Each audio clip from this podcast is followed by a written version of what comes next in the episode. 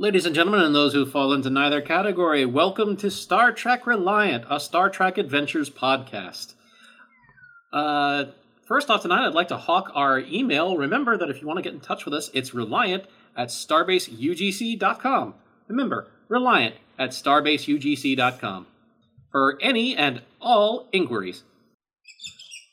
And with that out of the way, I'd like to go ahead and pull one from Conan O'Brien. Ladies and gentlemen, welcome to the show. You're gonna be so disappointed. But tonight with me, I have, as usual, all my favorite friends. Playing our security expert, engineer, slash general problem solver, it's JB as Chorog. Howdy, y'all. Uh, Pirate Scum Gaming here. I played Chorog, the uh, Reliant security expert, Nostigan Exchange, Nostigan Pirate Exchange officer, engineering consultant, and just general troublemaker. I'm also I'm also pretty good at wrangling tardigrades and throwing around the little rat people. Everyone has hidden talents. Next up on the list, we have our science officer out of time, DB Wells. Hi, I I am a person. I play Daniel. Uh, I almost drowned in my bedroom a few minutes ago, and uh, but that's okay because at the end of the day, I know in the, my heart of hearts that I can always send an email to Reliant at starbaseugc.com. Thank you very much. Next up, we have our unfortunate captain, uh, also the player of John T. Tardigrade and Science Officer Setsa Jigoro. We have Marcus Graves. They keep me here against my will. They lured me in with gummy bears, but there's no gummy bears. Yes, well, the replicator's on the fritz. Would you like a banana? We went dark with that. Banana hot. Banana hot. Banana hot. Nobody tell them that I ate the gummy bears. I want banana. Can you? Can I have banana? Here, have banana. Yay, banana. Next up, we have playing our wonderful engineer, Rick Tier, as well as an evil mere counterpart, Rick Bazak. yes, it is I who both dis- damaged and repaired the same uh, food replicator. Yes, that's what we were saying, wasn't it? Yes. Lastly, we have me, Geraldine. I'll be the GM tonight. I also play Kara Junrani, everyone's favorite Ibi navigator with the hard, crunchy outside and the soft, gooey center. At least we assume so. Is she tsundere or yandere? Cast your votes now at reliant at starbaseugc.com. Oh, and not to worry, folks. Uh, Mir uh, Mir Richter won't be causing any harm anytime soon, considering he doesn't have one. It's just a flesh wound. So tonight, after our wonderful credits and intro sequence, that uh, we should probably put up on YouTube somewhere. Somebody remind us we should do that. After that, the camera zooms in on the not quite falling apart TOS style space station Magellan. And it looks like several ships are coming in from warp. The camera pans around as a Risian corvette painted in a riot of cyan and pink comes out of warp. Across the side, the camera reads the name RXS Misbehave as it comes in to dock with the station. A few minutes later, a Sovereign class cruiser drops out of warp, and the camera pans by looking at the lettering across it USS Sierra. And then it reads the uh, serial number NCC 74184. After that, the camera zooms around again and zooms in on the Reliant, flashing down through the side of the wall and into the engineering room.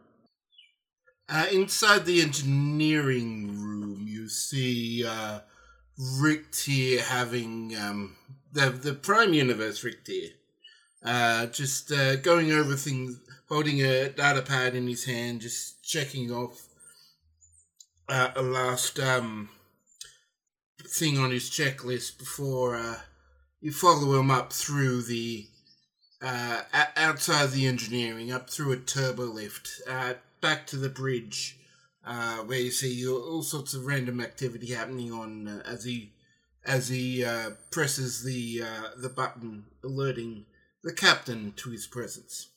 The captain acknowledges. Uh, so the, the doors open, Rick Tier enters. Uh, well, Captain, uh, the last of the issues have been resolved. Uh, we, I have gone through and double checked every system just to make sure, but uh, ever since uh, our um, guest in the brig made his escape, we haven't uh, detected any kind of damage or or uh, shall we say, uh, sabotage to the systems seems to be in pristine order. Graves simply nods and says, Right, thanks for the checks. Good to be extra thorough with the uh, prisoner we have on hand. Um, let's see.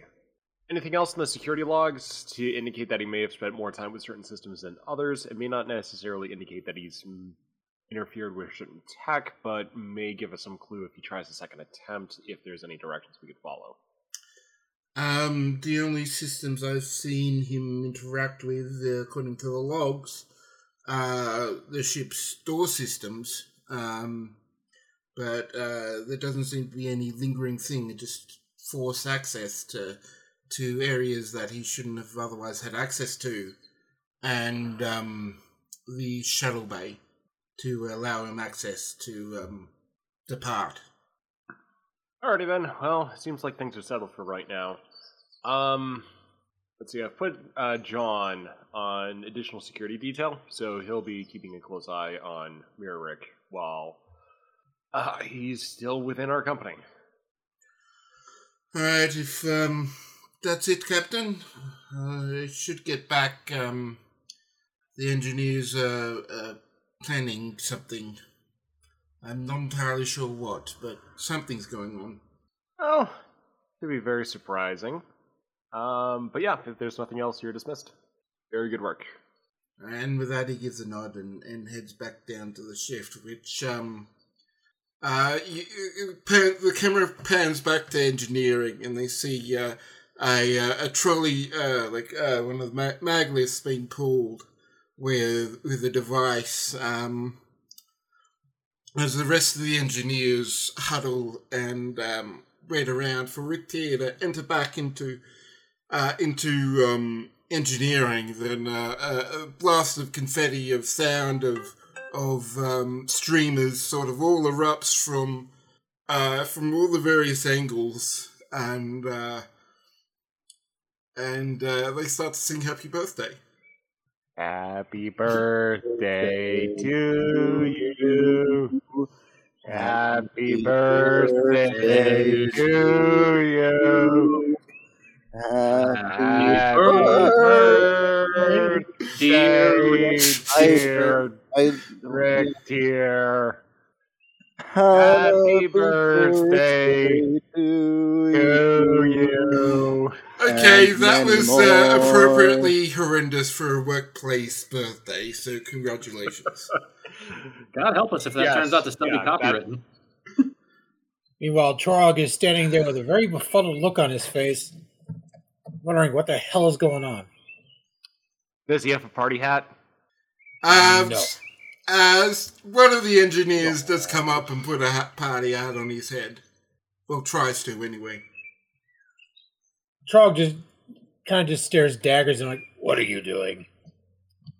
It's uh, tradition. It's uh, Rick Rick T is uh, well, according to uh, Standard Federation dates, it's his birthday. Oh, okay. As Chorog goes back to his work. Where you see, Cleons, Noskins, they don't really celebrate birthdays. They they just kind of exist. So uh, that that's it for Rick Tier at the moment. So, um, Okay. Graves, uh, you have one moment to do with Graves. Baby secret planning. Um, Graves in his office sits back and tries to think of all the different angles associated with Mirror Rick, uh, possible motivations and possible um, ways of dealing with a problem. So he's going to do that insight security roll Uh, insight security or command doesn't really matter. Oh, which. insight command. Let's do command. Command's better. Uh, let's see. Cheat. Stats. Oh If you- crap. well, glad it's command. Oh yeah, two successes. All right. So, um,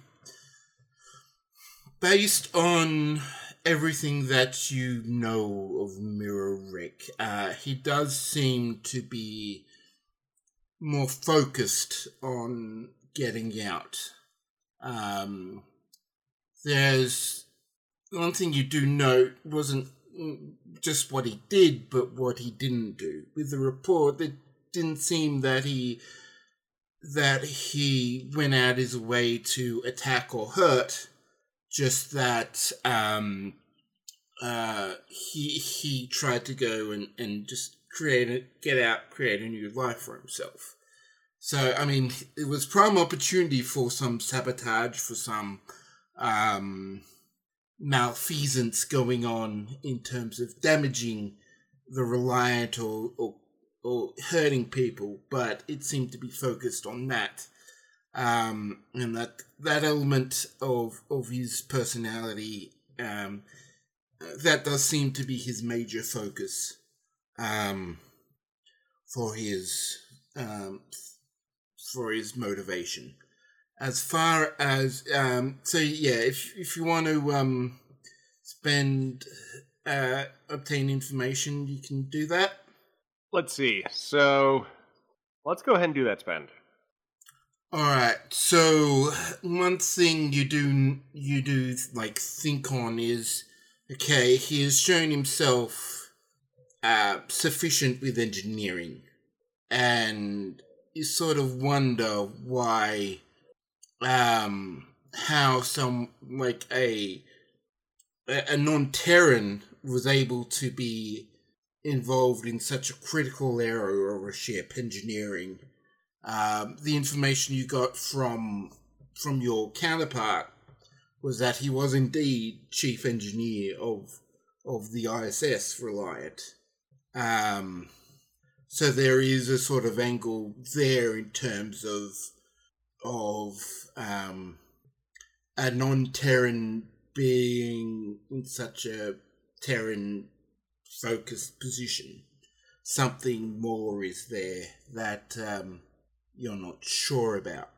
Graves hums at the pondering and includes the additional information in his report to command.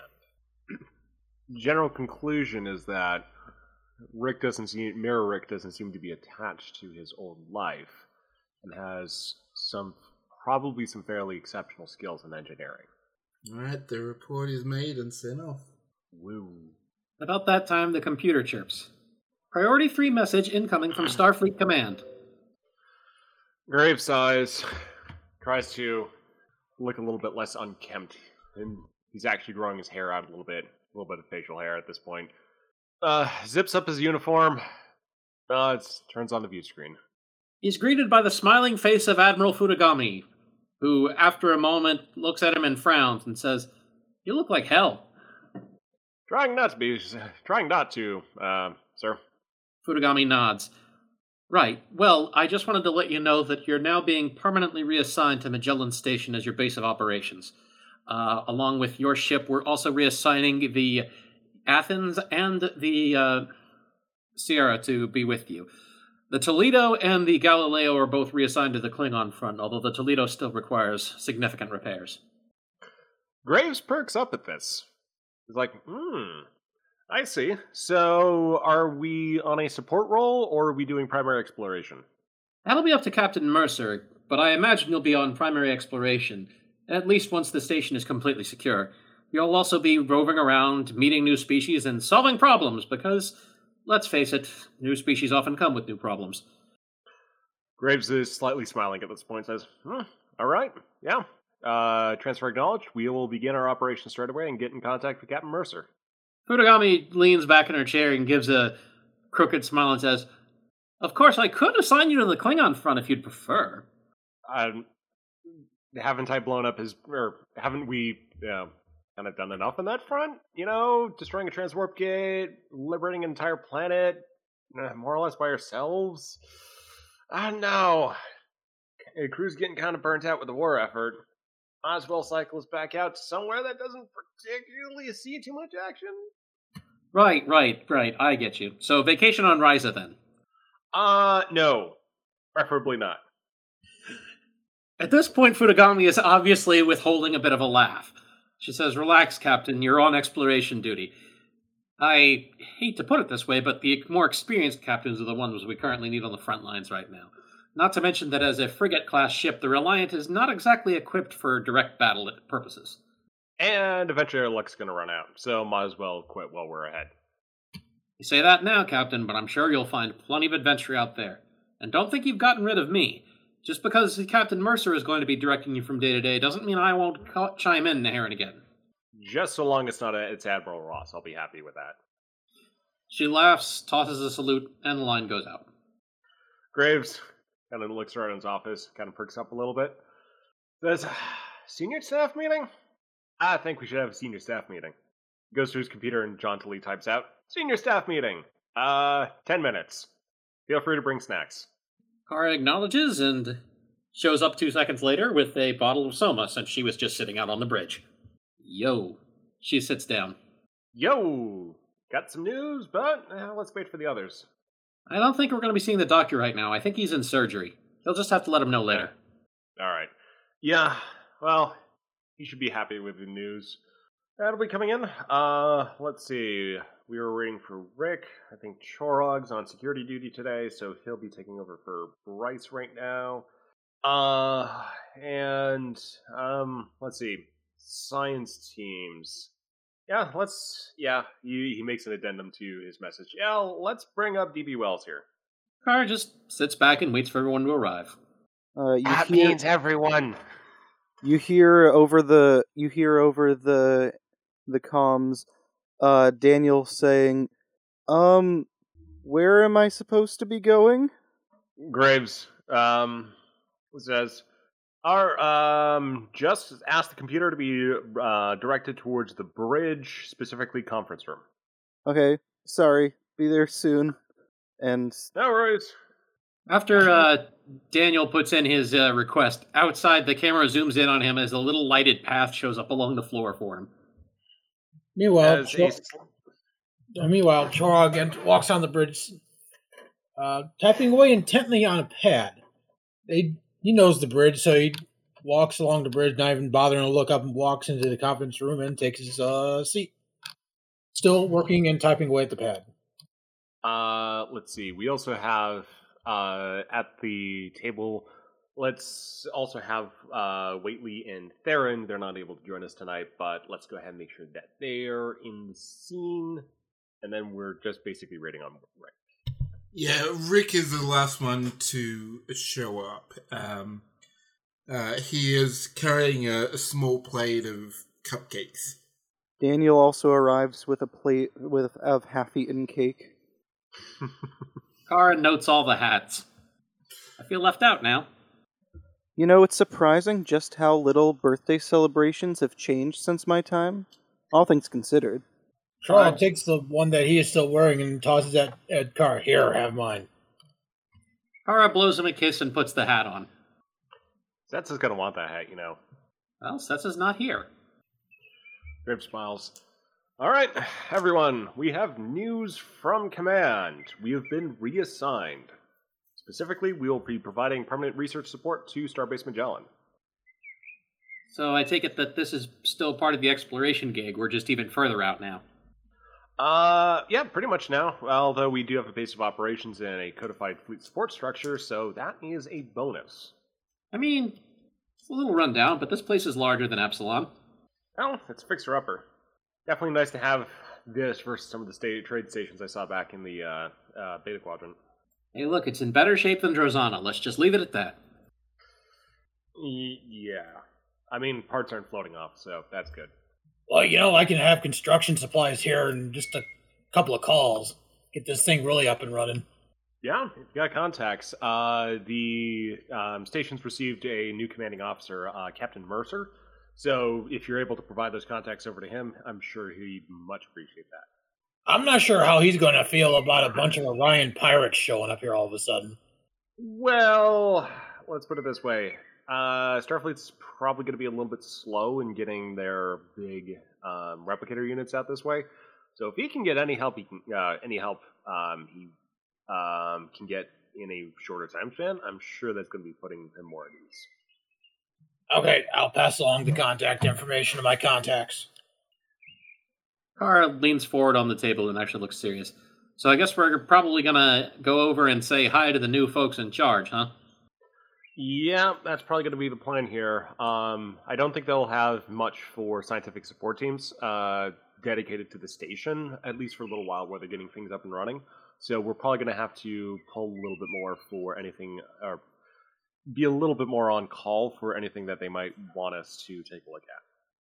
Kara looks over at Daniels. That means you and Setsa, egghead. Daniel puts down the hand that he had raised a, cou- uh, a few seconds ago.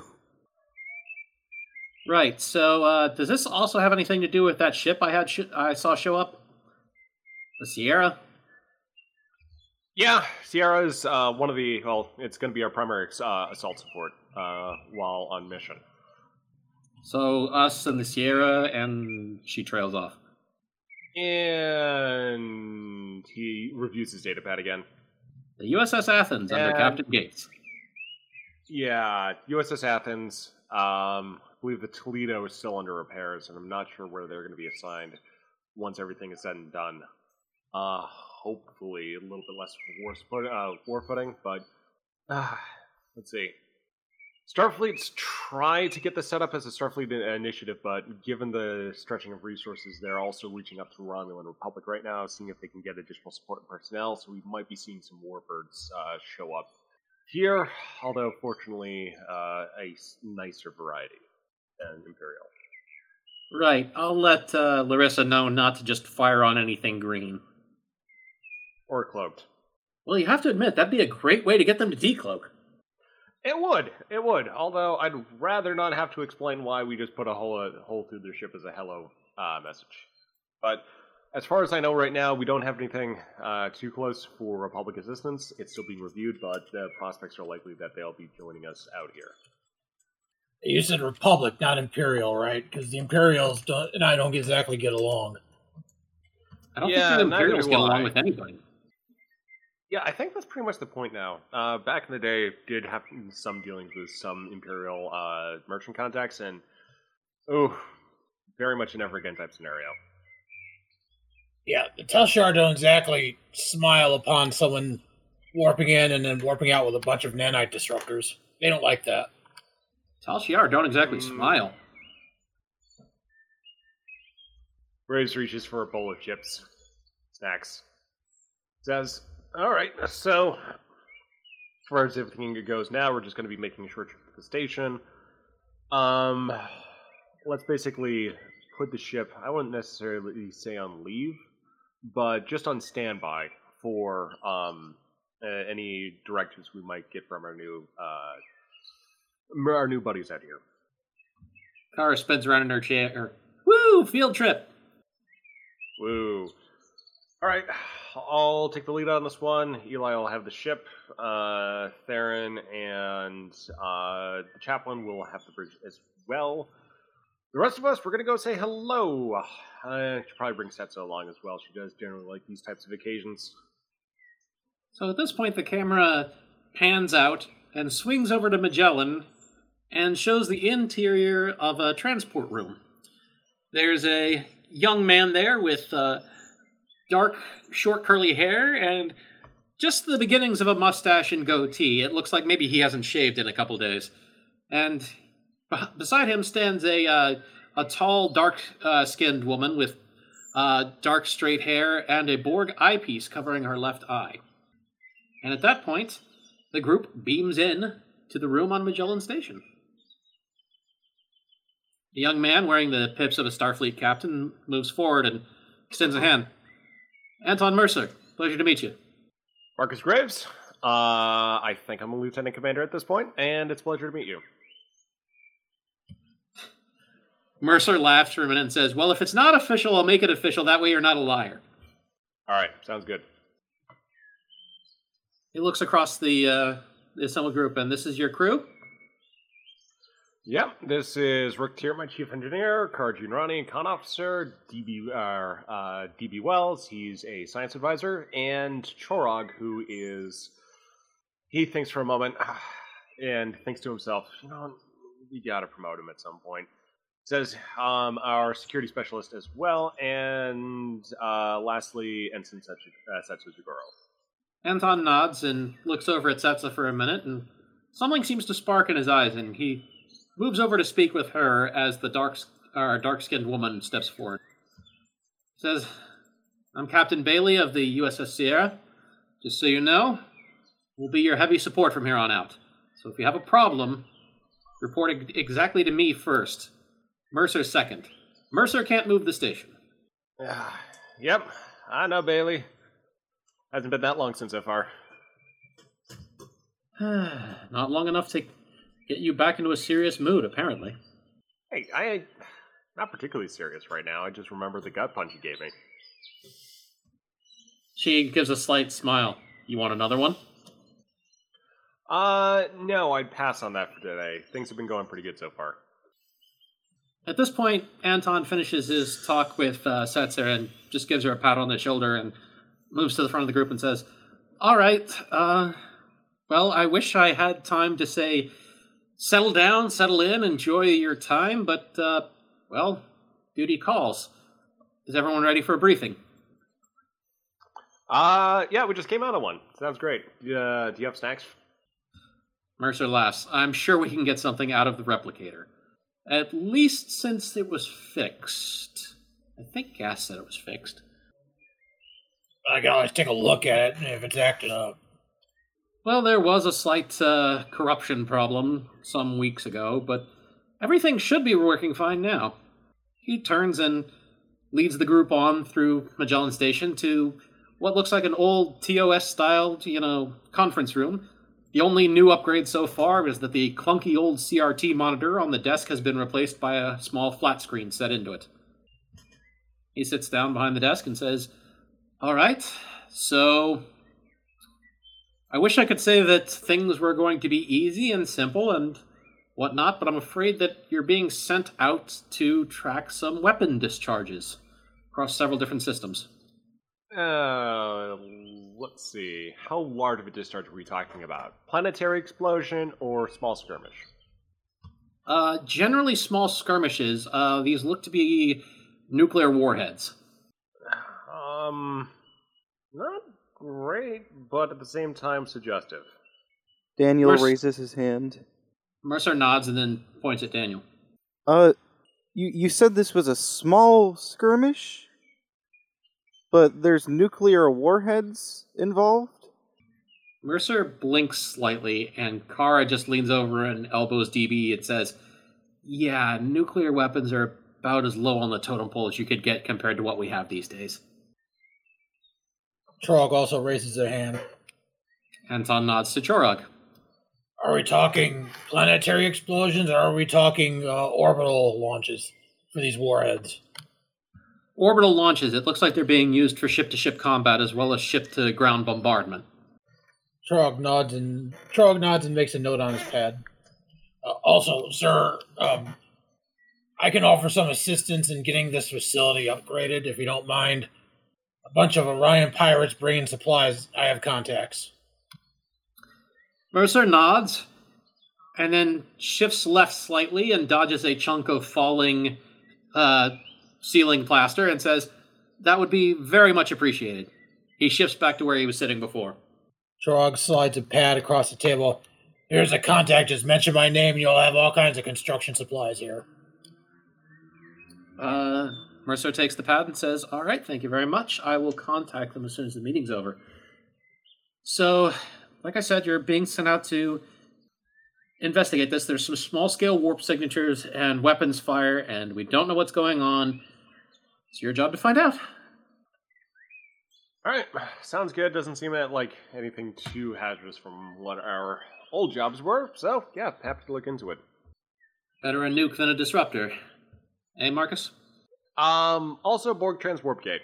Definitely take the nukes over that. Mercer nods. I would know all about the Borg. Don't worry. Righto.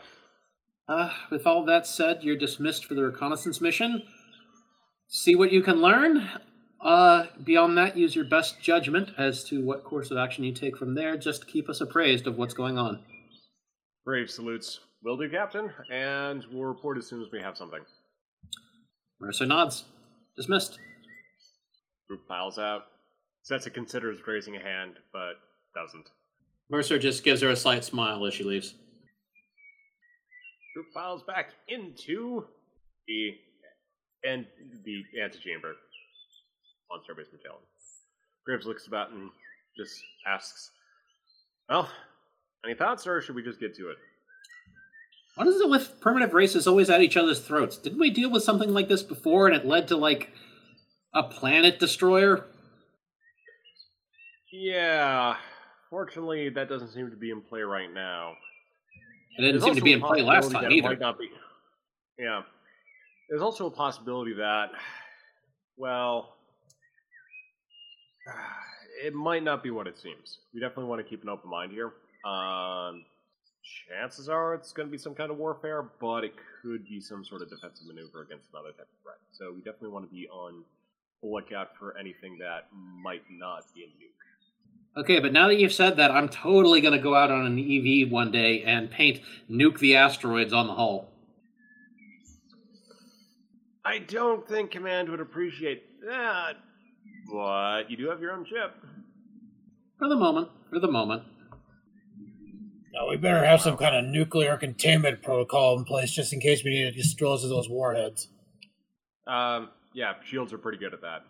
Yeah, I don't think we'll be in any danger. I should be able to dodge anything, and anything I couldn't possibly dodge, Larissa could just vaporize. I'm more concerned about Yeah. planet side. If we're going to help these people, and it's a nuclear disaster area down there, we're- we need to have some kind of containment protocol in place. Yeah, I see. Yeah, definitely humanitarian supplies would be useful to stock up on through the replicator system. Um, and then also working out uh, radiation scrubbers um, that we might be able to deploy planet side. And there, there is also a bit of a um, anachronistic with the level with the power supplies. We're dealing with nuclear warheads, yet also warp signatures. The the power requirements for for warp technology far exceed that of that uh, nuclear fission particularly can produce. Yeah, antimatter uh, explosions would generally have a bit more oomph, but it could be an issue of deployment mechanisms and economy. Um, the uh, species may not be able to afford um, wasting um, sophisticated technology, but they may be plenty happy of using nukes. Um, but again, another possibility is that the nukes are being used as a prelude to a terraforming operation, just physically reforming a landscape before uh, uh, dealing with the radiation and settling it or it could be used for planetary mining, blowing up um, uninhabited worlds to be able to get at um, resources towards the cores. So, yeah, hopefully something simple like that, but we shall see. For the record, sir, I don't ever want to meet the species that thinks nuking a planet and making it radioactive is good terraforming business. Uh, might depend on the physiology.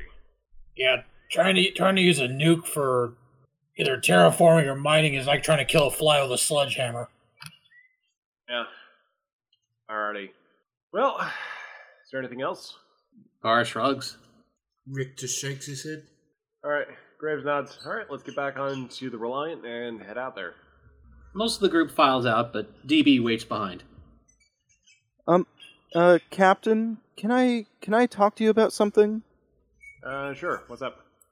Um, am I really qualified to be helping in a in a, in a like with official Federation business? I mean, it's one thing to just be in the room and give my opinion on some strange happenstance, but n- at this point, I'm meddling with like official government affairs, and I bear I'm still new here, and I I get I'm a quick learner, but like there's got to be someone on the ship more qualified than me to deal with all this.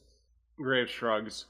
Well, unfortunately, our science department's been pretty low staffed. Um, the prior ranking officer was Setsa, but she definitely has her specialties and hasn't been really dealing with this stress too well for larger departmental, um, larger departmental uh, business. There's also Nissa and Goral, but again, they're uh, junior scientists. You do have quite a lot of experience with core sciences and publication and just dealing with the scientific side. The method hasn't changed all that much um, even though that we've just added new knowledge and techniques. So, as far as I'm uh, concerned, your training does make you qualified to be able to assist as a scientist, even though you're learning. And as far as things go with uh, joining in official meetings, I can bring in whoever I see fit and designate specialists as I see fit. And Chor- uh, Chorog is in a similar situation where he doesn't have with training, but he is definitely filling in as a senior tactical officer or senior uh, security officer while Bryce is busy handling shipboard business. So, as far as I'm concerned, you're doing a great job, and yeah, just keep at it. Well, thank you, sir. But th- that's very nice. To, that's very nice to hear. But should I even be learning enough to help? I mean, I mean, when I go back, when I go back to my time, once we figure out what happened, like, wouldn't, wouldn't, wouldn't, isn't it a danger to for me to know too much?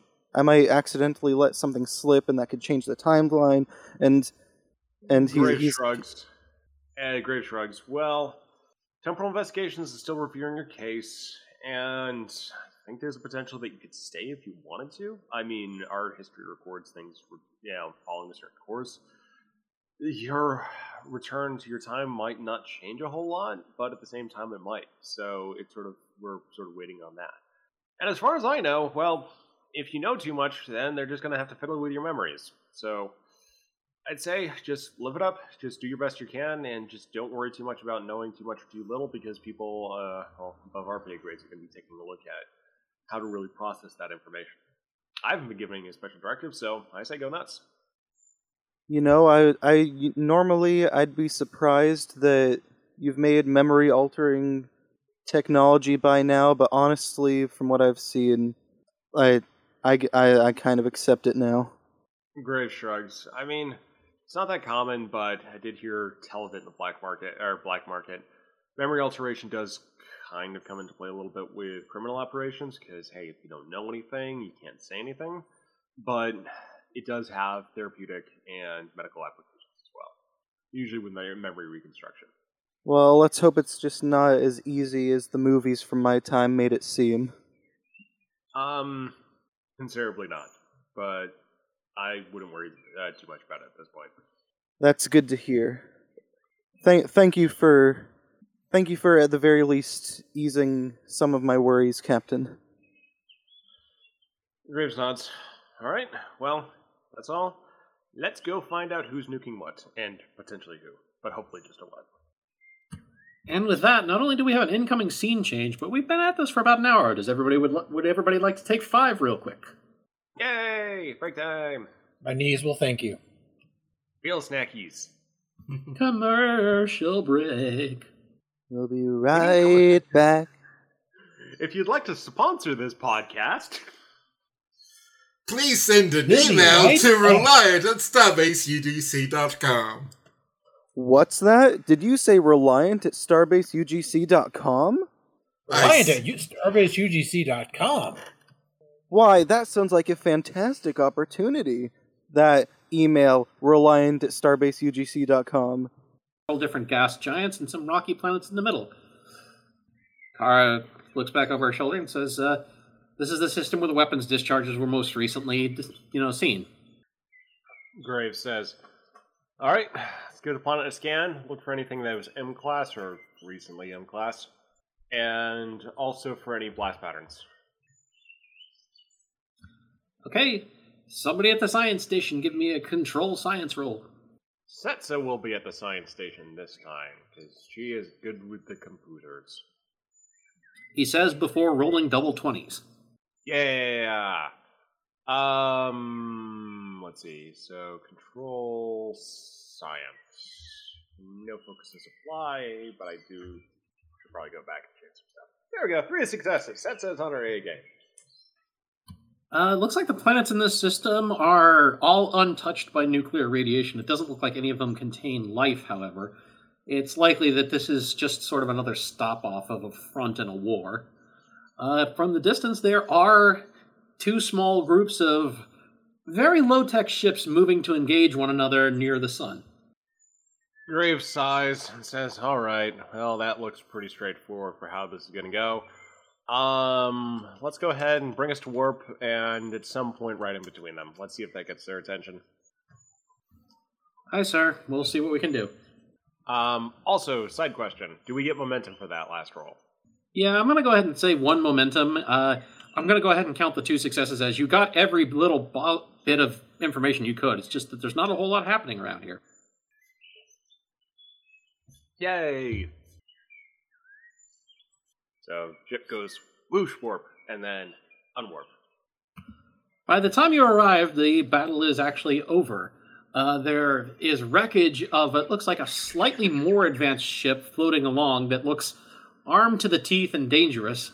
And what's left are a couple of small and very battered looking industrial ships. Graves, I'm gonna go with a hunch. Hail the uh, smaller ships. Well, there's only one side left, so I'm guessing you just want to hail the survivors. Um, more or less, yes. Graves uh, gives the order, and Moon looks over and says, "Trying to open a channel, sir." Let's see, uh, we got one on radio frequencies, and right, across the channel excellent. comes a computerized, very mechanical voice that simply says, "Identify." Uh, Marcus Graves of the Federation Starship Reliant. Searching. Oh boy. Terms not found. What is your Uh, what is your philosophy? uh, peaceful exploration and coexistence for mutual productivity and gain. String not found. Kiki or Boba? Uh, generally Boba Man myself. Friend. The ships basically move into formation around the uh, Reliance. And Kara just looks over. Did we just make friends with the little spaceship machine men? Um, I believe so, although I'm never going to get to tell Command why I said what I said. Anyway, um, Um, should we should we check the the lo- should we check the loser's ship to see if there's any survivors? yes, we should. Uh, go Sets ahead and make that actually- scan. Sexa, Setsa calls over and says, uh, There's no life signs in the system except for us, sir. There's nothing alive on those ships. Either of them. Uh, are there any life support systems that can potentially be inferred? No, sir. Well, that answers that question. We're dealing with uh, robotic uh, warfare. So, all right. Uh, do we have any path uh, warp signatures that would lead us to either location or a potential base for one of the two factions? Setsa looks over the, you know, various different comings and goings. I think I've filtered it out based on the most likely paths and most common routes, sir. Um. Well, let's head in the direction of our new friends here. If we pick wrong, that's going to look really badly for potential coexistence. You could always ask them. Asking would also be good. Uh, hail the chip. Communications. Uh, where is your home base? Processing. Home base of creators. Planet Zircon. Coordinates follow. And Graves. some simple coordinates are sent over to the ship. Oh, that's easy. Well, probably best to take a look at this. Um, sir. Um, I, I Uh, sorry. Uh, I I'm not sure how important this might be, but I just had a thought as to why they're using nuclear warheads as opposed to something else. Um, what? Uh, what's your thought?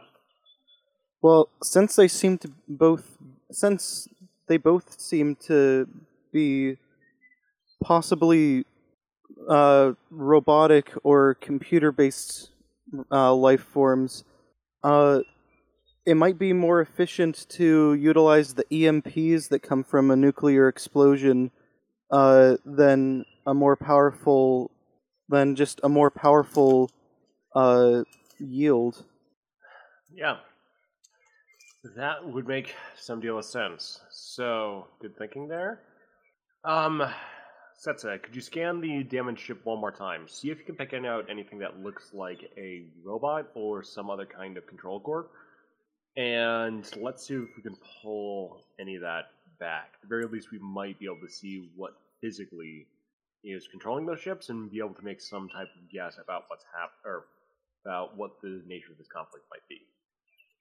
Uh, Captain, it would also uh, I'd also like to get some information from possibly get information about the systems from the cause of the see if there's any information about the cause of the attack and and what's going on more than just nuclear weapons being thrown at each other. Yeah, So that's, uh, I have a feeling though it's going to come down to. Go ahead. I have a feeling it's going to. I have a uh, feeling it's going to come down to a war of aggression between two uh, factions. It's going to be a question of what's the nature of those two factions. But we can definitely try to pull any strategic information we have here. But given the nature of the system, I would not be surprised if this is simply a strategic uh, territorial move. So let's try to get that data. Um, but let's definitely not uh, wait or spend too much time here because we do want to make sure that we are following along with our directives and not taking on too many suspicious actions because that might provoke hostilities and a change of friend and foe ID. Meanwhile, Sets has been scanning and she starts to relay information. It looks like both ships are crewed by autonomous robots, so there is an interior section of the ship for a, and she makes little quote marks with her hands, crew, but there are no life support systems because there's no life to support. It looks like the defeated ships were actually slightly more technologically advanced than our new little buddies here, but I guess that didn't help them today. Both ships, however, are powered by very crude antimatter reactors. It looks like they're capable of warp point three. Graves nods. Well, I mean, that's really not that much for a warp signature.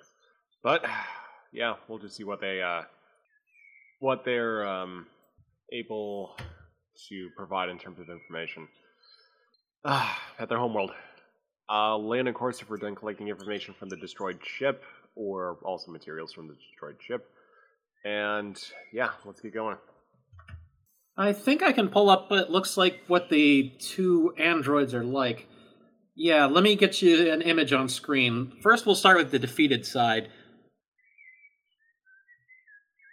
Dun, dun, dun, Uh, she dun, dun. pulls up the image, and on screen, it basically is a rounded, silvery colored robot with three fingered claw hands. It looks larger than a person, more robust than a person, and just a little bit silly once you get to the head, which is mostly glass and covered in a variety of different electronic doodads and symbols. Graves blinks. She gestures at it. This Um, was apparently running the aggressor ship that was defeated. Given the uh, nature of the exchange, sir, I have temporarily named these Kiki. Ah, I see. Yeah. As for our new friends, she pulls up a different image. This time, the image is of a much smaller and less humanoid robot that's very obviously corroded. One arm ends in something that's not a hand, presumably a weapon of some kind, and the only thing on its large featureless head is a single eye, slightly offset to the left. She gestures. Is and anyone this... getting a slight Go ahead. um is anyone getting a slight sporting vibe out of this? Almost kinda looks like I don't know, like mascots? Not quite what I would expect out of war machines. Oh, the one looks like a mining droid. Yeah. Kara shrugs. The Boba one is kind of cute. The Kiki one looks creepy with that head. Yeah. Yeah, I'm seeing that. A little bit more imposing and imperial. Setsa Kinda goes just with the ship too. Setsa just gestures. Anyway, that's the two sides as they are. Seem don't seem all that advanced. Yeah. Let's go ahead and check out their homeworld then. Kara lays in, of course. I, sir, do you want me to, uh. Well, should I keep to a very slow walking pace for our friends. Yeah, let's not give too much of a sign of our capabilities uh, beyond what we've already showed for warp signature. So let's basically keep our keep our in-system speed as our sort of theoretical maximum for the time being. Kara nods and lays in a course. Obediently, the two remaining Boba ships, in formation, you know, move as well, and everybody sets off. And Kara just keeps slowly accelerating the ship until it looks like their friends are having trouble keeping up, and then she just cuts back slightly. Doesn't look like we're too far from the uh, planet Zircon, sir. It looks like we'll probably be there in about 10 minutes. Graves nods. Yeah, pretty close by then. Oh, let's see. Let's go ahead and send a preliminary report to uh, Captain Mercer, uh, letting him know that looks like we have an exchange of uh, uh, weapons fire, exchange of uh, atomic blasts for the EMP function between two um, robotic um, or robotic factions, and we are investigating the nature of the conflict. The message is sent off. Cut to a view of the star field as the ship is warping, and the ship drops out of warp in another new system. The ship goes to move around a planet surrounded by massive amounts of space debris. The surface of the planet is unable to be seen through thick black clouds. Graves sighs. Oh, wow. Oh. That's just a lot of material, so mining operations would probably be required just to produce that much stuff. Hey, Captain, Setsa says, guess what? Um, there's no life signs in the system either. No, there's actually life signs on the planet. Deep underground, but there's life signs. Graves nods. All right, all right. Uh, can we open a hill to the underground population, or do they seem a little bit too secluded? Looks a little too secluded at the moment, sir. We're also getting a lot of interference. This planet has been, well, um, you know how a golf ball looks? Roughly. That, but with nuclear impact craters. All right, so let's put it this way: the boba may not necessarily be protecting this population, or this could be the handiwork of the Kiki. Uh, we should keep both possibilities in mind. Sure, I can try to boost the comm arrays, try to cut through some of that garbage. Um, let's give it a shot. I mean, it'd be nice to say hello before heading down to the surface. Sure, let's get a, uh, mm, let's see, how do we want to do this? Let's do go with a daring engineering roll. This is an evil DM. Laugh. Also, I want to use my my mechanical tinkering. Sure. The robots we've seen may may just is it possible they could be soldiers in a proc in just like a remote warfare sort of thing where each Um, side stays on their planet and sends the robots out? That's a possibility, but it can also it may also be possible that there's a proxy war going on that has gotten out of control of the host populations. So the organic life here may not be involved in the war beyond its sim- their home being simply used as a base. You say control engineering, right? Daring engineering. Thank you. Uh, How would I factor in the uh, focus? That would become Um, the crit number. Yeah. So, So it would Your engineering Yeah. basically becomes your crit number. So if you had an engineering of four, crit would become four. It could Gotcha. also be that this conflict has been going so long that they've bombarded each other's planets into a radioactive heap, and the only way they can actually interact with each other is by sending uh, robotic um, proxies to to wage continue on the war. yeah. There, I think I did that right. You did. So that's another extra momentum for two successes there. And Chorog uh, locks onto a signal coming from the planet. He can put it up on the main screen. So No, we'll keeps see- it private. Chalk works controls and manages to cut through a lot of the interference. Sir, I have a solid signal down to their underground base. Channels open. All right. Except it's not a channel, it's just incoming only. Ink, voice only, no visual, sir.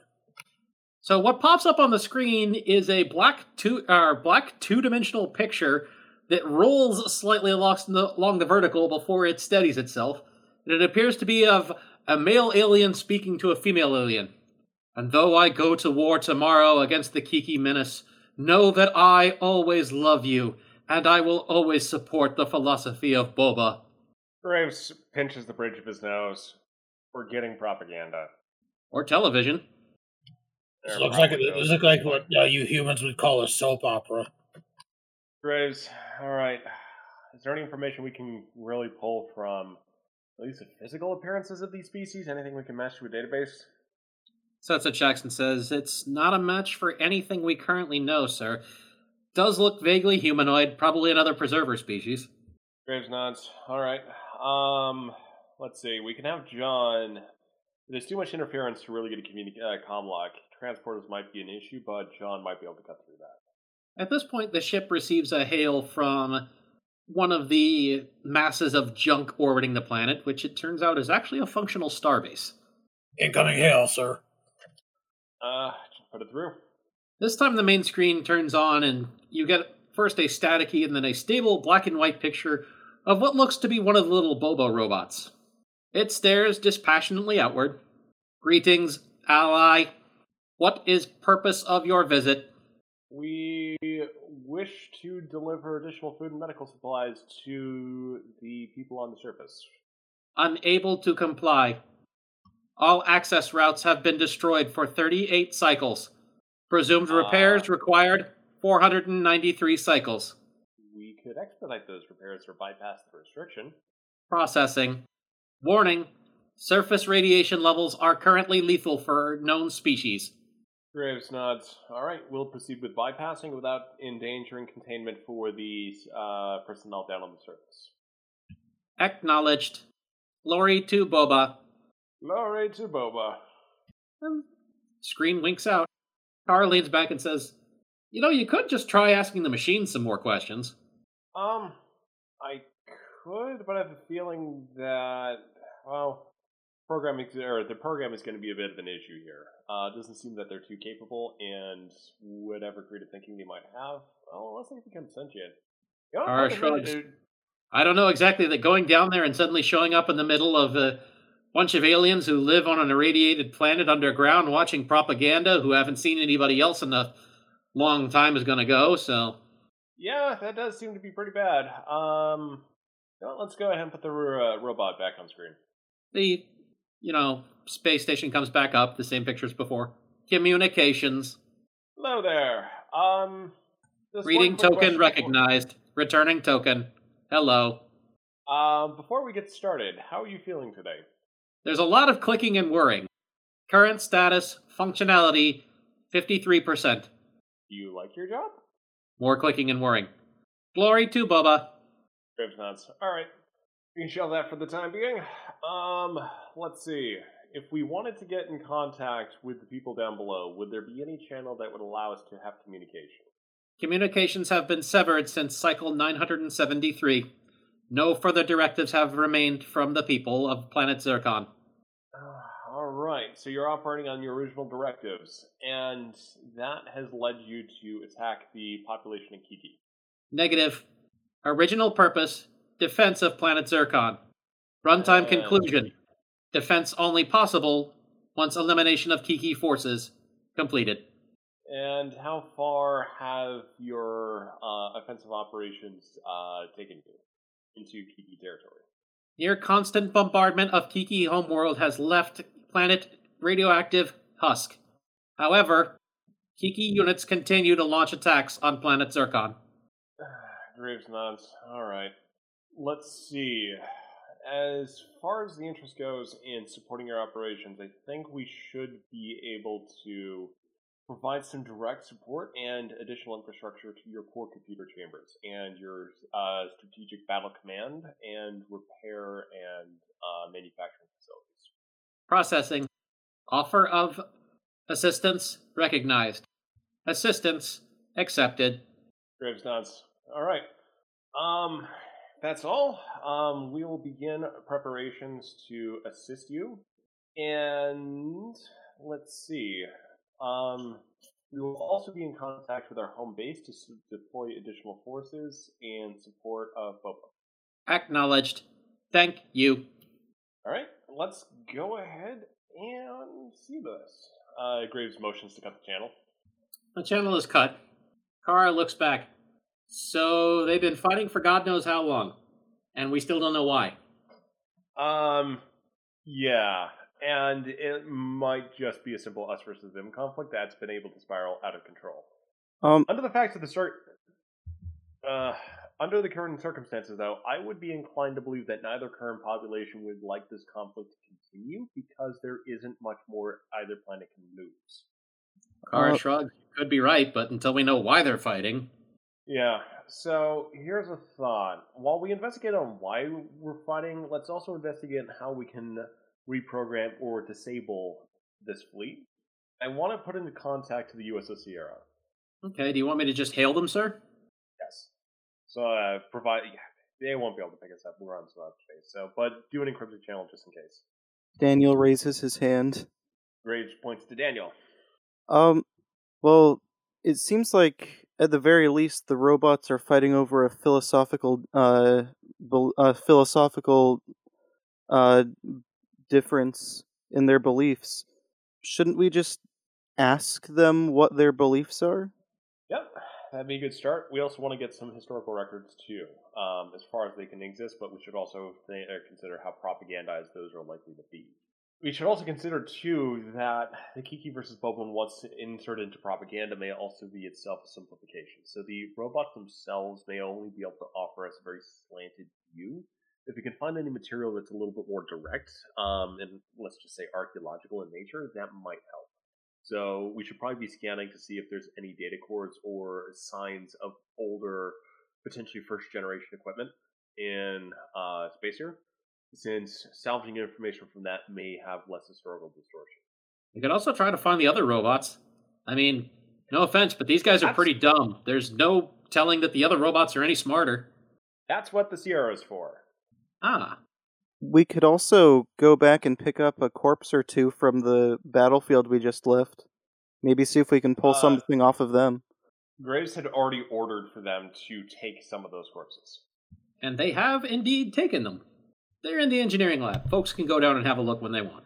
Yeah, so uh, Uh, Rick Graves would says- be uh, already working on those as well as you know just keeping the um the slow warp was sort of it's not stressing the system, but it's sort of doing this sort of reverse. It's maybe not quite getting enough energy out of the engine to um to do everything. So it, it is it is sort of that um like fine tuning balancing going on with ensuring that everything is actually working, but still still going slow.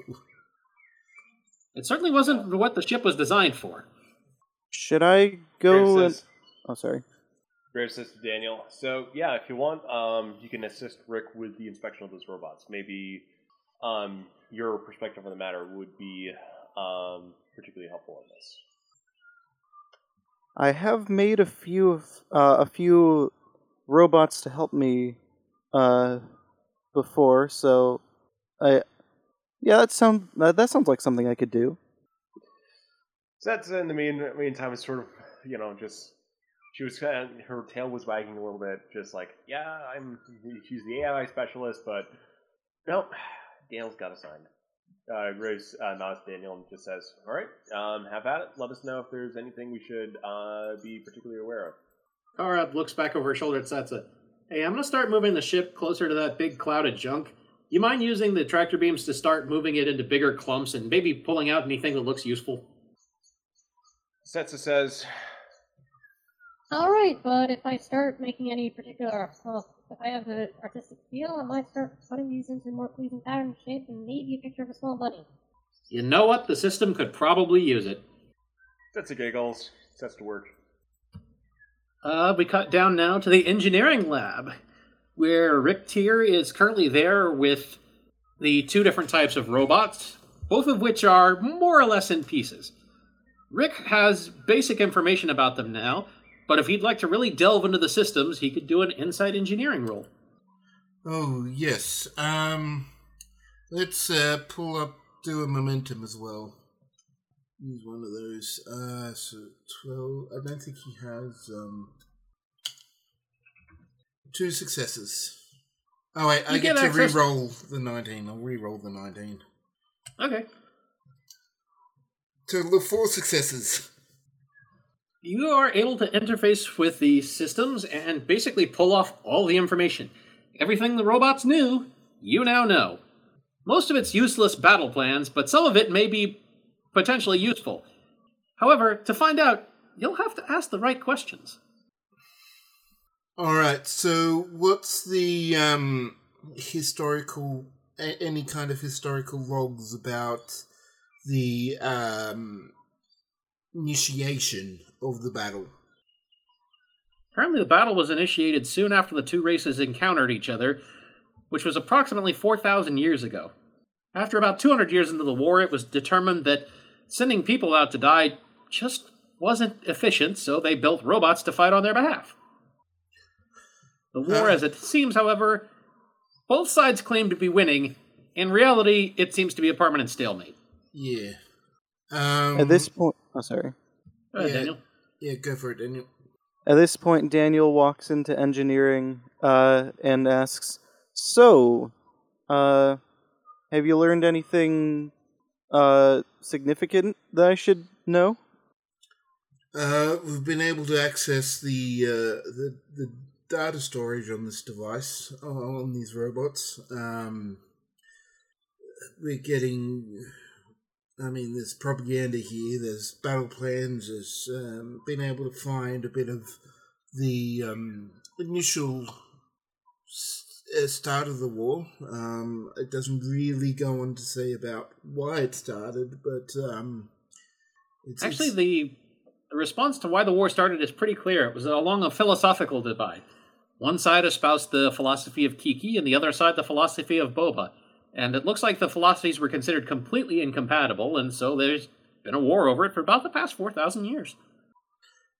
Does it say what the philosophies were? Yeah, that was about to be my next question. You can pull out the entirety of the Kiki, philo- philosophy of Kiki from the Kiki droid and the entirely, entirety of the philosophy of the Boba from the Boba droid. The philosophy of Boba is as follows self determination, freedom, safety, security. The philosophy of the Kiki is dominance, conquer, destroy. Oh, that does seem to be more. uh Does seem to be quite incompatible. The nearby ensign looks over. Yeah, that's that's pretty messed up.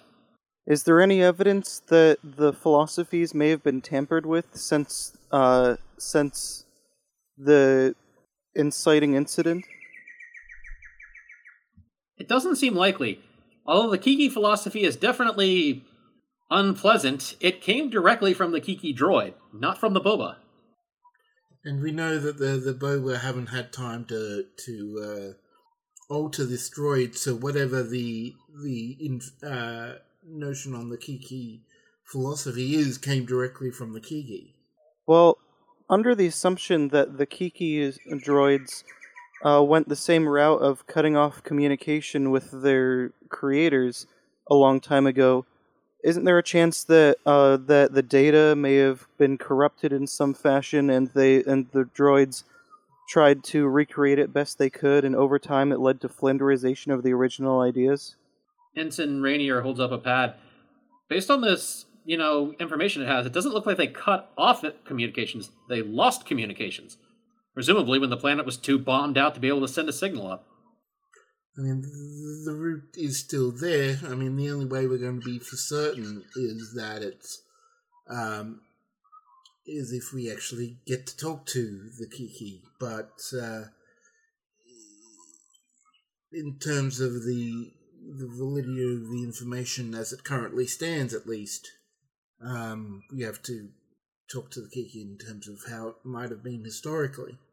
Um, this is what it Ensign Rainier currently taps on Ensign Rainier taps on one of the robots. Robots aren't usually known to lie either. John raises a hand. Rainier looks over. Ah, when'd you get here? Uh, he's John always. said- the captain says I'm insidious. That's one word for it. John giggles and says, Also, well, I mean, people a long time ago, 4,000 year maybe, you know, big space jerks, but that doesn't necessarily mean that people there are big space jerks now. Maybe they got nicer. your shrugs. You know, John uh, holds up a hammer. Can, can I turn the beat sense into a Kiki robot? Um, that is Rainier not. just. Go for Go it. ahead. I'm the NPC. You're the character. You go for it. Um, well, uh, uh, Rick goes, well, there is uh, a number of ways to do that, usually um, through programming. Um, it's already destroyed enough, John. That's not programming? I mean, there is. He looks legitimately confused. not in no, this John, case. that's not programming. That's reprogramming. The ensign stifles a chuckle. John, John nods and sagely nods, or sa- uh, sagely, Says, I see, I see. and he walks out with the hammer to parts unknown on the ship. I'm gonna regret that later, aren't I? Probably. anyway, Do we have any more questions for the databanks of the robots? uh, I guess not really a question. More just, more just a, a more just an idea for how we may be able to resolve the conflict. Uh, it could be that after all of this time, each side may have found an appreciation for the other's philosophies, while with the Boba having to uh, having to so fiercely fight to defend themselves, learning an appreciation for the aggressive ways of the Kiki, and the Kiki having lear- having huddled, having had to hide away in the planet, learned the values of self-preservation. Maybe we'd be able to get them to understand each other if we can actually talk to them. Uh, before we can do that, we need to find out how uh, get the communication protocol. So uh, Rick will find out how the methodology and and the um, the basis for the communication lines that the robots had with their base ground uh, base stations while that link was still operational. It was entirely radio based. You have all the encryption details. It should also be noted that after DB says all the stuff he says, Rainier looks over at him and says, You know, I heard a quote from Captain Picard in the Academy. Just because a war has two sides does not necessarily mean that both sides have equal merit. True. And uh, unless we have any more questions for the droids, I think it's back to the bridge, with uh, Graves now being apprised of all that has been learned. In the meantime, Graves has also instructed the USS Sierra to proceed to the Kiki homeworld with the protocol that they use to infiltrate the Boba homeworld, and has provided general, general details on a plan, which would be try to facilitate communication between the populations, and pending, uh, pending details there, act accordingly, or if uh, those details are not present, uh, plan on how to disable all of the entire space fleets and uh, war robots for uh, the Kiki and Boba simultaneously. So there's an incoming hail on the bridge from the USS Sierra. Graves answers. Uh, yeah. Bailey just kind of looks at him. We showed up and they fired off 50 nukes at us, and I just left. All right, so these uh, the Kiki are considerably less inclined for negotiation. Yeah, we did discover something interesting, though, while we were there. Uh, what'd you find? Must be an entirely robotic race. There's no life signs anywhere in the system. So no. Oh, that's interesting. So we definitely have a captive population here um, that is pre- or, um, that is mostly def- it seems to be mostly defense oriented and has bombarded the Kiki homeworld in an attempt to stop the attacks. So has there was there any sign of a organic population there once, or is it simply looking like that there is simply a uh, machine presence? Well, the entire world was bombed out pretty badly. I think there were some caverns underneath, but it's hard to get a cut through all the radiation. All right, there might still still be people down there, but let's definitely treat the Kiki as uh, hostile and look at uh, any opportunity we have to neutralize them. Bailey nods. Right, well, I'm still gonna try not to go back in there just yet. Uh, have any Republic warbirds shown up yet at Magellan? She looks away from the screen for a minute. Yeah, it looks like we've got a J class. Looks like the Tribune RRW Tribu- Tridonus. Huh. All right, well, cloaking device plus transporter equals way of uh, probably facilitating this pretty easily. Um, the Tridonus might be able to assist us, um, but definitely, well, let's definitely um, try to get their uh, input on the situation. Well, I'll remind them to bring some hot dogs down. They should cook in about a second, given all the rads. Yeah, yep. Uh, about the same situation over here too. Right. Let us know if you need anything else. Bailey out. All right. Hmm. Graves looks over for the uh, report from the engineering team. If Rick would like to rephrase anything in his own words or anything else, now's the time. Well, it would be uh, rephrased through Chorog, so I'll leave that through for Chorog since Chorog's on the bridge. Even more potential for hilarity. Would Chorog like to rephrase any of the things we've learned? I've been going over the report that Rick has transmitted. Basically, they took the big pile of junk that used to be a robot and managed to get some stuff out of it. And also, sir, I've been mon- I've been sitting here monitoring that com satellite. Every ten minutes, they're broadcasting some kind of rogue signal. I can't tell where it's going. Rogue signal, you say? Rogue motions for Captain Gra- or Graves to come on over to the station. Okay, here is the normal broadcast com signal that is being broadcast from that satellite. Steady, there's nothing special about it, just normal com normal com traffic. However, every 10 minutes, Trog punches up a different display. There's this rogue signal being broadcast on top of it. I don't know if it's going to a planet or if it's going to another satellite in this system. I don't know what's it, what kind of data it contains. It's, it's encrypted, and I can't break the encryption. Kara looks Um, over. Well, if you can't break the encryption, that must mean there's some sort of a third party here because these guys aren't exactly geniuses. No, I thought exactly. I know it would be. I, I know it would look suspicious for the Reliant itself to go gallivanting around the system. Is it possible we can launch some kind of probe and mod it so that it looks like background junk to try to track where this is going? Uh, Graves nods. All right, let's go ahead and do that. Also prepare for um, any kind of operation that we need to uh, disable these robots. But I'd very much like to get a uh, a um, a uh, conversation going with whoever's down on the surface. Kara nods. And you might want to work out how to block that signal if we need to. I'm already. wor- I'm already working on a countermeasure for it. Yeah, I mean, at the very least, it's.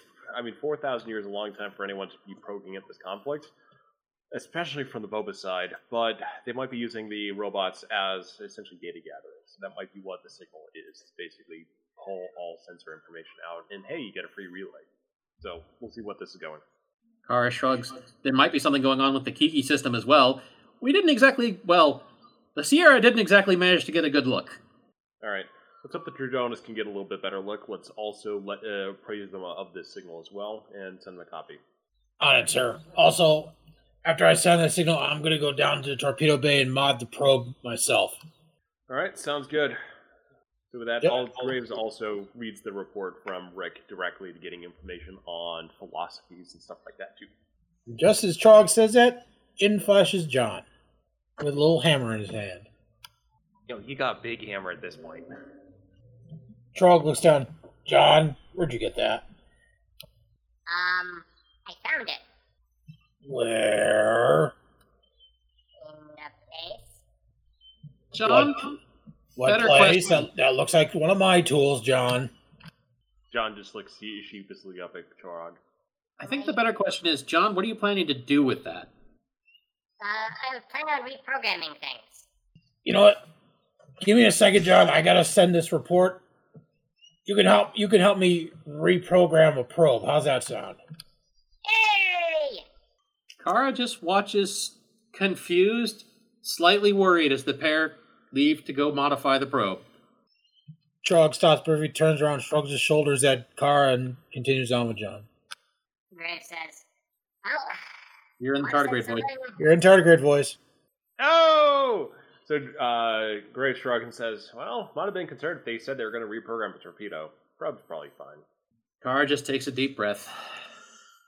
Yeah, At this you- point, You really don't want John John Tardigrade and Trog repro- reprogramming a torpedo. Not a good idea. So at this point, Sets is also as still at the tractor beam controls. Uh, she's currently working on a uh, ducky. She's already made a smiley face, a small bunny, and a heart out of the space debris.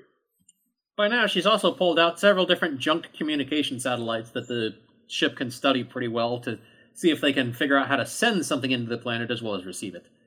But another hail comes in for Captain Graves. Graves answers the hail.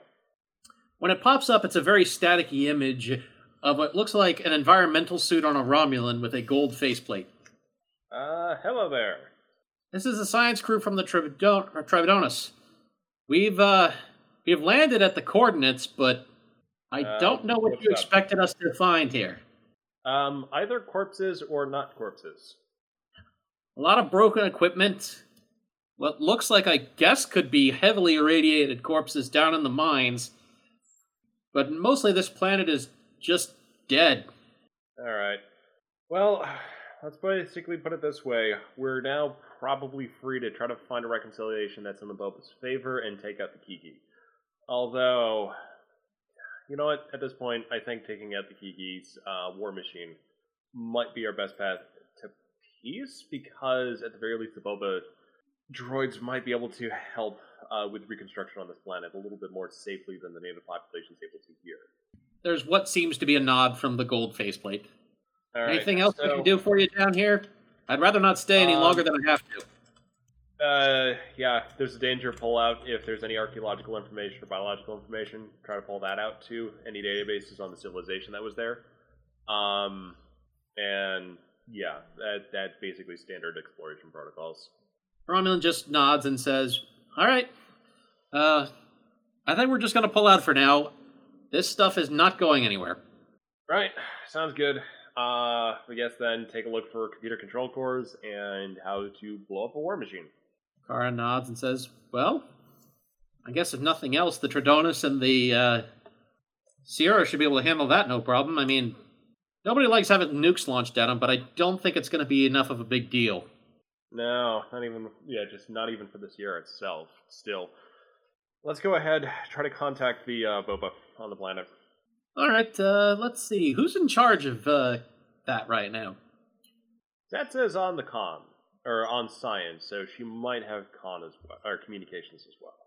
Let's go ahead and get an insight engineering from Setsa then. Hey, insight. Ooh, actually, no. Engineering is good on this version of Setsa. And do information system focus come into play? Yeah, that would come into play. Ooh. Two successes. She's managed to pull enough of the satellites apart to get basically a very good idea of the infrastructure at work here. She's managed to get a very good idea of the radiation at work here, and she can beam a system or signal down. However, at this point, what happens is practically the uh, equivalent, I guess, of a phone ringing for a while, as there's probably nobody expecting a call. Graves sighs. All right. Um. Jeez. Let's see. Eventually, however, there is a beep as the line is completed. Graves. Odds is all right. Here we go. Once again, there's a staticky black and white picture that rolls slightly vertically. It looks like one of the aliens from before who kind of has these gill ridges along their heads and sort of a fish like appearance, except still humanoid. It looks over at Captain Gates or Captain uh, Graves and squints a few times and then just says, You're not a robot. Nope, I'm a human from the United Federation of Planets. Uh, we've arrived in the system and things don't look good. Yeah, well, you know, war. He shrugs. Yeah, we've kind of seen uh, both sides of that. Uh, well, we got an eye on the Kiki homeworld and yours, and they're kind of looking in about the same shape, except yours is looking, let's just say, quite a bit better. Oh, so we are winning. Um, kind of. Problem is, well, uh, the fleets are still engaged with each other, and it doesn't look like this is going to end anytime soon. Oh, that's bad. Um, unless And He- the, fish person looks out at Graves and basically copies his exact pronunciation. Unless. Unless certain species with advanced starships kind of intervene in the situation, bring the war to an end. Wow, you'd do that for us? Um, yeah, there doesn't seem to be anyone left on Kiki to try to find some kind of negotiated peace or just, you know, leaving each other alone. Um, yeah, they they, they look to be all dead. So, um, We won, but there's still a war? This doesn't make any sense. yeah, they also have robots, or we're entirely robots. We're not quite sure yet. Well, I gotta say, this is definitely the strangest day I've had in some time. It's unfortunately it's on the. It might be in the top ten for me. I'm not quite sure yet. Wow, you must have been places. Um, yeah, yeah, I have. But we can talk about that later. Uh, for now, I just would like, well, basically your thoughts on the situation here. Just taking out the Kiki is definitely a priority. They simply are aggressive, and they don't seem to be fighting to any particular purpose. The question is, how much control do you think you have over your robots?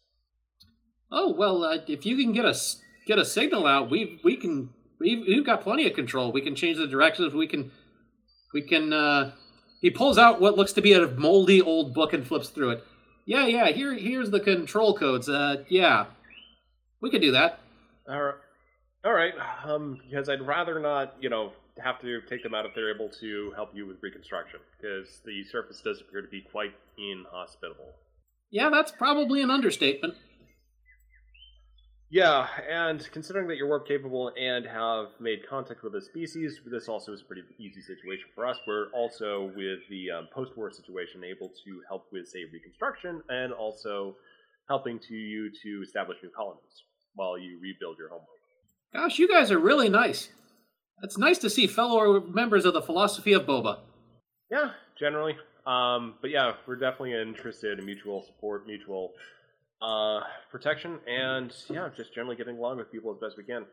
Right, right. Uh, so what do you need from me? Um, I just wanted to talk to you to make sure that we were doing something that wasn't going to cause complete chaos. So, you know, generally talk to people before offering to help out, find out what their situation is. Um, if you need any particular foodstuffs, we can also start beaming some of that stuff down um, to, I don't know, general dietary requirements. Um, any chemical information that you have would be helpful for that, just so we're not like beaming down things that are going to be intolerable. Yeah, I'll try to find some stuff like that. To be honest, though, I'm not convinced that I'm not about to wake up from what a strange dream this is in a minute. Um, well, basically keep an eye out for well, basically news that the boba has been destroyed, or that Kiki has been destroyed. he has definitely said Kiki. He didn't say boba. He did not say boba there. Right on. The fish rummages around for a second, pulls something out of a desk drawer.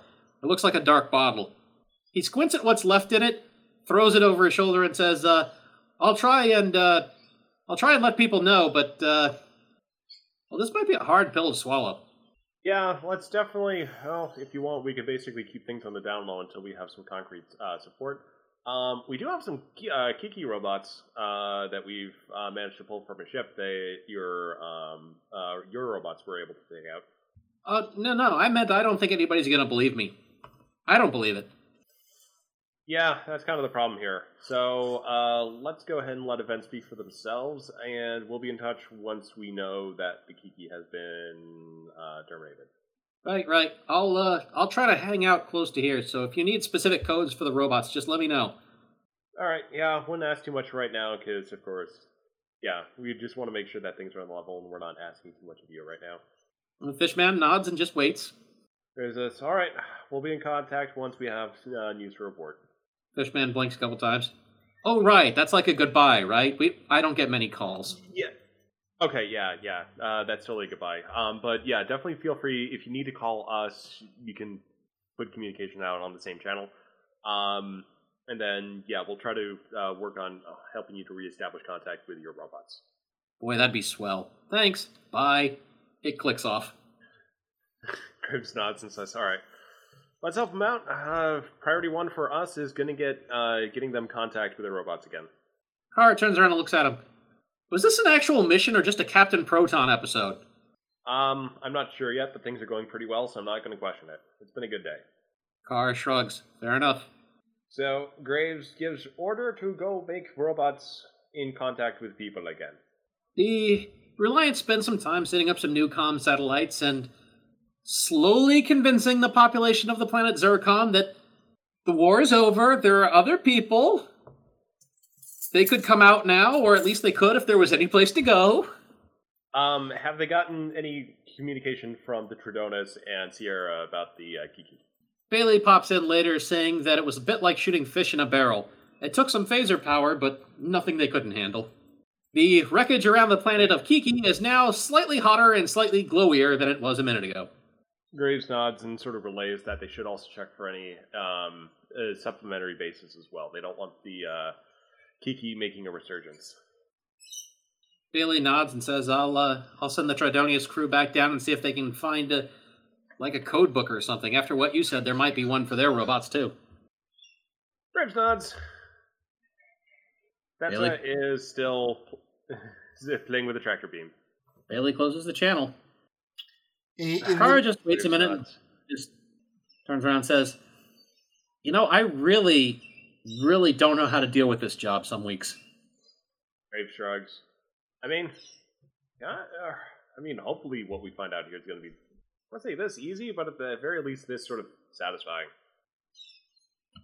Kara nods. Turns out it was easy since one side was jerks and one side wasn't. You know, the Starfleet teaches you there's always shades of gray to these sorts of things. Guess not always. Mm, nope. And the other side was also dead. That did kind of help things, unfortunately.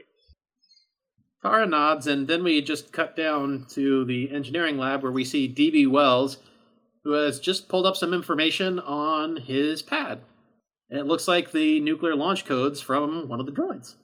Uh, Daniel tries. Uh, Daniel uh, analyzes the codes to see just how extensive uh, the access these allow are, if he can. Well, they'd be able to issue a detonation code at the very least. You might not be able to launch a missile, but you could blow one up with this. Uh, Daniel. Uh, Daniel turns to. Uh, Daniel turns to whoever's still in the room, and says, "I think I might have an idea, but we're going to need some more codes and a really long signal." Um, I will kind of mention that we have destroyed the Kiki already. Wait, really? Like all of them? yeah.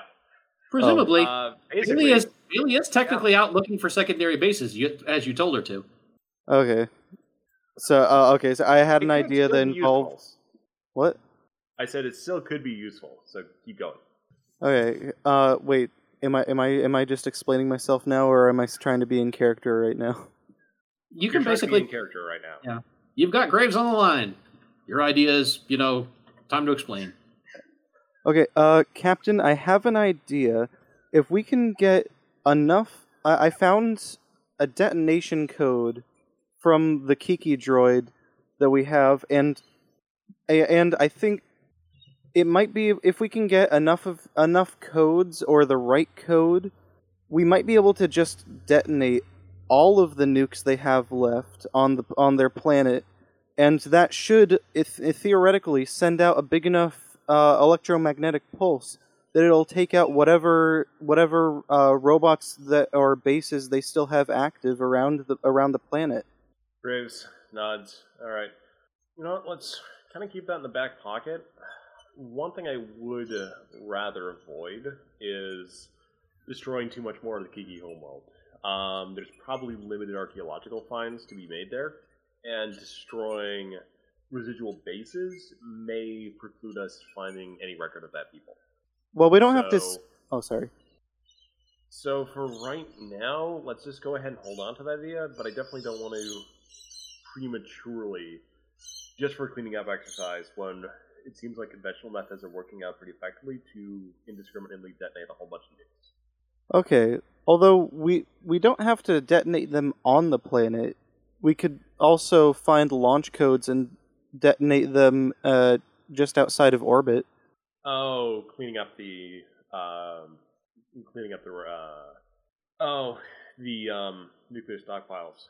That's an idea. Um, go ahead and pass that on to Bailey, and I'll leave it up to her for how to deploy that. Aye, aye, Captain. So yeah, and then for note, Bailey is the captain of the USS Sierra, which is the supporting ship that has blown up most of the Kiki.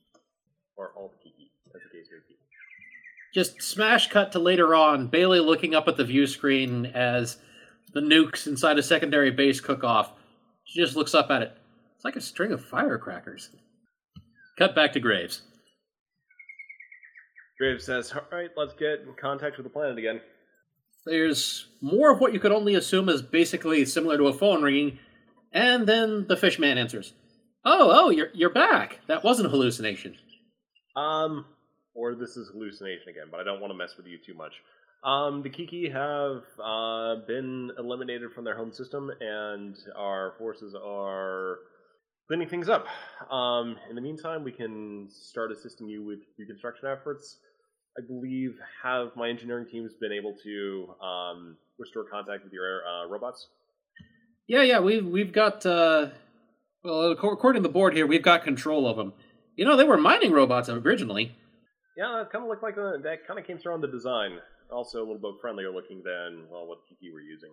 You know what? I don't even want to know. Yeah. So, um, I will say my science officer has been trying to, you know, liven up your planet by moving the debris into, um, for what she thinks is pleasing configuration. So if you notice some strange patterns, um, yeah, that's what's going on. Yeah, we can't see anything from down here. Okay. Well, if your robots notice anything, then that's what's going on. oh, right. We could totally get information from them. Yes. Also, you see our ship. We're just hanging off orbit here. He uh, relays a set of coordinates that would be interpretable to the robots. The fishman, you know, punches what seems to be some old, you know, futuristic buttons, the kind that light up and look like gumdrops. And then he squints. Oh! Huh. Yeah. Kind of looks like our ships. Oh, really? Now that he's pointed it out, there- there is some basic similarity in the shape. Yeah. Saucers are pretty pretty darn useful. So, uh, you doing anything tonight? At Uh, that point- particularly. At that point, I'm going to go ahead and call the episode over unless anybody has any final things that they want to deal with. Um, Graves has a first contact scenario that goes a little too well. Down on the planet. Um, much drinking is involved. I was about to say, technically, he hasn't been propositioned. He's just been asked to go do something by some very, very bored people. Yeah, there's uh, basically let's put it this way. There's a lot of drinking that night. Um, he doesn't do anything bad. He's just very drunk during first con- first contact proceedings. He kind of Zefram Cochrane's it up. Uh, and Hey, uh, so long as you're not doing Mirror Zefram, we're good. Yeah, yeah. yeah. Uh, and uh, Rick, Rick Tier just sends a lot of uh, like general food stock, uh, a lot of general materials um, to help repair and tools and supplies, yeah, just in general. He accidentally sent some extra stuff down. He gets a thank you note for this strange cake and these wonderful protective hats. Uh, Rick, Rick Tier just sort of. All right, who put the, the, the party stuff down there? Party Uh, tardigrade raises his hand. and Daniel also raises his hand. and, and Rick Ensign Rainier, who was standing next to Rick, jumps to the side when he notices DB. Heck, you're almost as bad as the tardigrades. Rick just face palms and then just and just wanders off. Anything else from anyone on the ship before I close this out? Nope, good. So the camera cuts back to Magellan and basically zooms in near where the Risian Corvette is docked. And it basically zooms down to a small brown alien with stick like limbs reading a pad. And there's a voiceover in Kara's voice.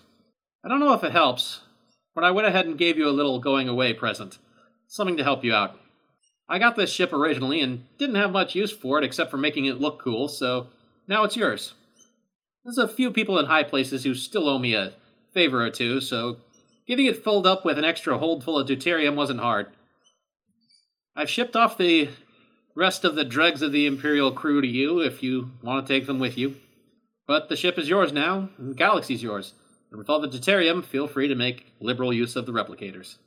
Just try not to die out there. Two of us is better than one of us. Signed, Kara.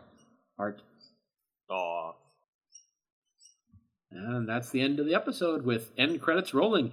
Thank you How for joining us. Thank you for joining us, everyone. And remember, if you want to send us an email, it's reliant at starbaseugc.com. Again, that email is reliant at starbaseugc.com. Now, guys, just to make sure I'm getting this right, I, I have a, a not a very good memory. That's reliant at starbaseugc.com, right? That's right. It's reliant at starbaseugc.com. It is Oh, definitely thank re- you. reliant at starbaseugc.com. Again, it's reliant at starbaseugc.com. Thank you for reminding me that it's reliant at starbaseugc.com.